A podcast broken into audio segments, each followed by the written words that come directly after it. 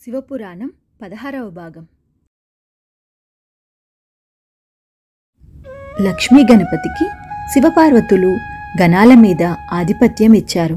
ఇదిలా ఉండగా తారకాసుడు చనిపోయిన అనంతరం అతని భార్య తన కుమారులైన తారకాక్షుడు కమలాక్షుడు విద్యున్మాలి అనే ముగ్గురిని వెంటబెట్టుకుని రసాతలానికి పారిపోయి అక్కడ వాళ్ళకు శుక్రాచార్యుడి చేత సకల విద్యలు చెప్పిస్తూ పెంచి పెద్దవాళ్ళను చేసింది. ఆ కుర్రవాళ్ళు పెద్దవాళ్ళయ్యాక తమ తండ్రి ఎలా చనిపోయాడన్నది తెలుసుకున్నారు. అప్పుడు వాళ్ళు మేరుపర్వతం మీదకు పోయి బ్రహ్మను గురించి దీర్ఘమైన తపస్సు చేశారు. బ్రహ్మ తారకుడి కొడుకుల తపస్సుకు మెచ్చి ప్రత్యక్షమై మీకు ఏమి వరాలు కావాలి? అని అడిగాడు. దేవా రథం కాని రథం మీద విల్లు కాని విల్లుకు బాణం కాని బాణం సంధించి కొడితే తప్ప మాకు చావు లేకుండా అనుగ్రహించు. మాకు సకల విద్యలు తేజోబలాలు ఐశ్వర్య త్యాగభోగ భాగ్యాలు శివభక్తి బంగారము వెండి ఇనుములతో చేసిన పురాలు నివసించటానికి కావాలి అన్నారు ఆ ముగ్గురు. బ్రహ్మ వారు కోరిన వరాలిచ్చి వారికి కావలసిన పురాలను నిర్మించి పెట్టే పని విశ్వకర్మకు అప్పగించి అదృశ్యమయ్యాడు. విశ్వకర్మ బంగారంతోనూ వెండితోనూ ఇనుముతోనూ మూడు పురాలు నిర్మించి తారకుడి కొడుకులకు ఇచ్చాడు. వాటికి కామగమనం ఉండేది. అవి ఆకాశంలో నిలిచి ఉండేవి. వాటిలో ఇల్లు చెట్లు చెరువులు ధనధాన్యాలు సమృద్ధిగా ఉండేవి. బంగారంతో చేసిన పురంలో తారకాక్షుడు వెండి దానిలో కమలాక్షుడు ఇనుపదానిలో విద్యున్మాలి నివాసాలు ఏర్పరచుకొని వాటితో మూడు లోకాలు స్వేచ్ఛగా తిరుగసాగారు. ఈ త్రిపురాలను జయించటం ఇంద్రుడు మొదలగు దేవతలకు సాధ్యం కాలేదు. వాళ్ళు బ్రహ్మ వద్దకు వెళ్ళి త్రిపురాసురులు మమ్మల్ని చాలా బాధ పెట్టుతున్నారు. వాళ్ళ నగరాలు మా ఇళ్ళ మీద వాలి వాటిని నేలమట్టం చేస్తున్నాయి అని మొరపెట్టుకున్నారు. త్రిపురాసురులు తేలికగా చావరు. మనం శివుడి సలహా అడుగుదాం అని బ్రహ్మ దేవతలను వెంటపెట్టుకుని శివుడి వద్దకు వెళ్ళాడు. శివుడు వారు వచ్చిన పని తెలిసి త్రిపురాసురులు నేను చంపను. కావలిస్తే నా తేజస్సు సగం ఇస్తాను. మీరే వాళ్ళను చంపండి అన్నాడు. త్రిపురాసురులకు తాను ఇచ్చిన వరాలు చెప్పి బ్రహ్మ మా తేజస్సు కూడా తీసుకొని నువ్వే వారిని చంపాలి అన్నాడు. రథం కాని రథము విల్లు కాని విల్లు బాణం కాని బాణము కావలసి ఉన్నది. అందుచేత శివుడు భూమిని రథముగాను వేదాలను రథాస్వాలుగాను సూర్యచంద్రులను రథచక్రాలుగాను మేరువును విల్లుగాను ఆదిశేషుణ్ణి వింటి తాడుగాను చేసుకుని విష్ణుమూర్తిని నారాయణాస్త్రంగా ఉపయోగించి త్రిపురాలను కొట్టాడు. వెంటనే ఆ మూడు పురాలు బూడిద అయి భూమి మీద రాలిపోయాయి. త్రిపురాసురులు నాశనం కాగా జలంధరుడు అనే మరొక రాక్షసుడు బయలుదేరి లోకాలను పీడించసాగాడు. జలంధరుడి అసలు పేరు సూకరుడు.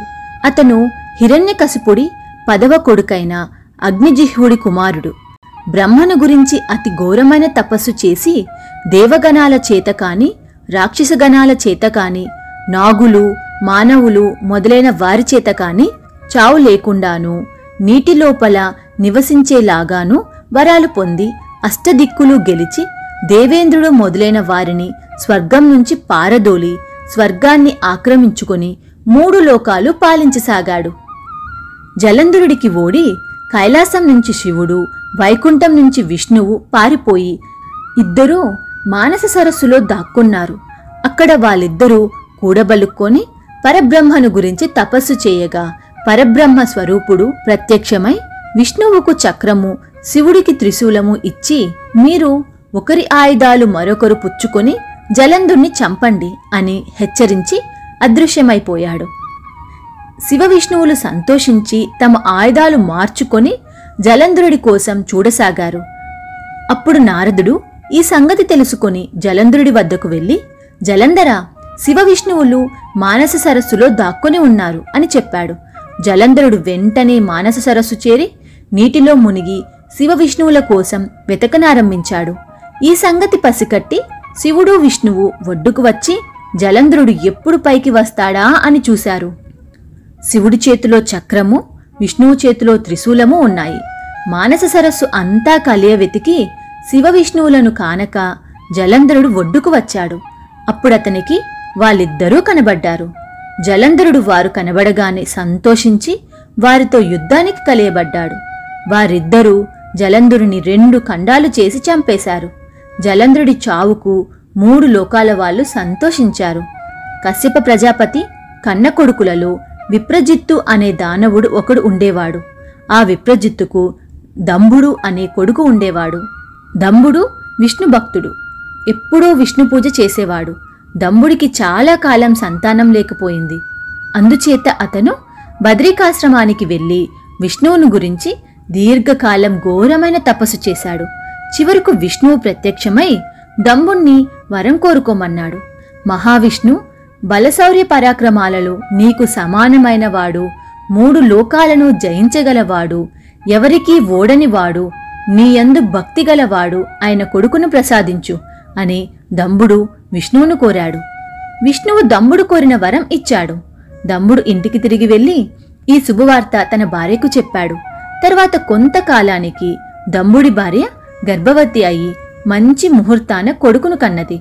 ఆ పిల్లవాడికి శంఖచూడు అని పేరు పెట్టుకొని తల్లిదండ్రులు అమిత గారాభంగా పెంచారు. శంఖచూడు కాలక్రమాన శుక్రాచార్యుల వద్ద సకల విద్యలు నేర్చుకొని పెద్దవాడయ్యాక తల్లిదండ్రుల అనుమతితో వింధ్య పర్వతానికి వెళ్ళి అక్కడ బ్రహ్మను గురించి అతి దీర్ఘమైన తపస్సు చేశాడు. నిరాహారుడై ఒంటి కాలిపై నిలబడి శంఖచూడు చేస్తున్న తపస్సుకు బ్రహ్మ సంతోషించి అతని ఎదుట ప్రత్యక్షమై నాయనా వరం కోరుకో అన్నాడు. దేవా నేను దేవ రాక్షస నాగ మానవ గణాలను జయించే బల పరాక్రమాలను పొందాలి. మూడు లోకాలను జయించి పరిపాలించాలి. సకల భోగాలను అనుభవించాలి.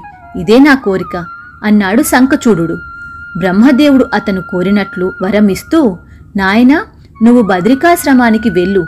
అక్కడ తులసి అనే కన్య తపస్సు చేసుకుంటూ కనిపిస్తుంది.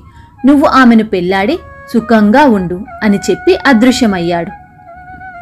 మిగిలిన కథ తరువాయి భాగంలో చూద్దాం.